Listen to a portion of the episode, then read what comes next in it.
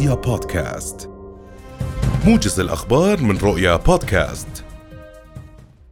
رجح مدير العمليات في موقع طقس العرب أسامة الطريفي سقوط زخات ثلجية فوق قمم الجبال بالمناطق الجنوبية مرافقة للمنخفض الجوي الذي تتأثر به المملكة والذي يصنف من الدرجة الثالثة.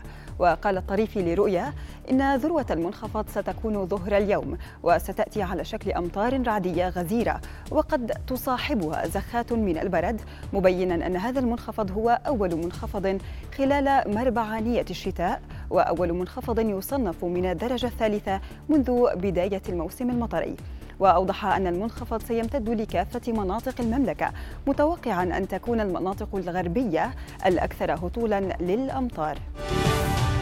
دعت مديرية الدفاع المدني إلى الابتعاد عن جوانب الأودية وأماكن تشكل السيول والابتعاد عن مواقع التجمعات المائية تجنبا لخطر السقوط فيها.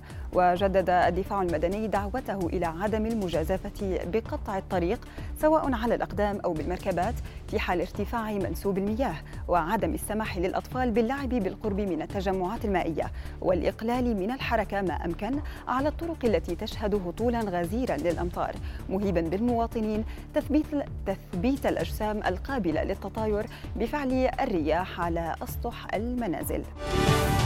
أكد مدير إدارة الاختبارات والامتحانات في وزارة التربية والتعليم محمد كنانة إنهاء كافة الاستعدادات للدورة التكميلية لطلبة التوجيه والتي ستنطلق غدا الثلاثاء بمشاركة 100 ألف مشترك ومشتركة. كنانة أوضح لرؤيا أن الوزارة جهزت نحو ألف قاعة ضمن 415 مركزا لعقد الاختبارات فضلا عن إنشاء غرفة عمليات مركزية لاستقبال الملاحظات حول الإجراءات مبينا أن الوزارة ستعتمد العلامة الأعلى لكل مادة. يحسم القطاع التجاري اليوم قراره بانتخاب رئيس غرفة تجارة الأردن. خلال اجتماع سيعقد بمقر الغرفة. يضم أعضاء الغرف التجارية الست عشرة بمختلف أنحاء المملكة. إضافة لممثلي القطاعات التجارية العشرة وأربعة أعضاء من مجلس غرفة تجارة عمان. وبحسب المادة السادسة عشرة من قانون الغرف التجارية تكون مدة دورة المجلس أربع سنوات وينتخب المجلس في أول اجتماع له من بين أعضائه الرئيس ونائبه وأمينا للسر وأمينا للصندوق. وكان مجلس إدارة غرفة تجارة عمان الجديد اختار في أول اجتماع له خليل الحاج توفيق رئيسا له للسنوات الأربع المقبلة.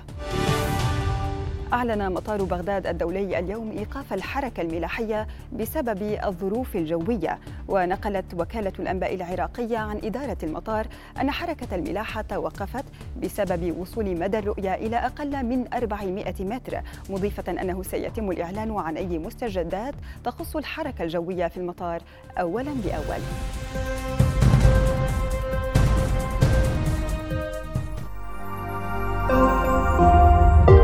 رؤيا بودكاست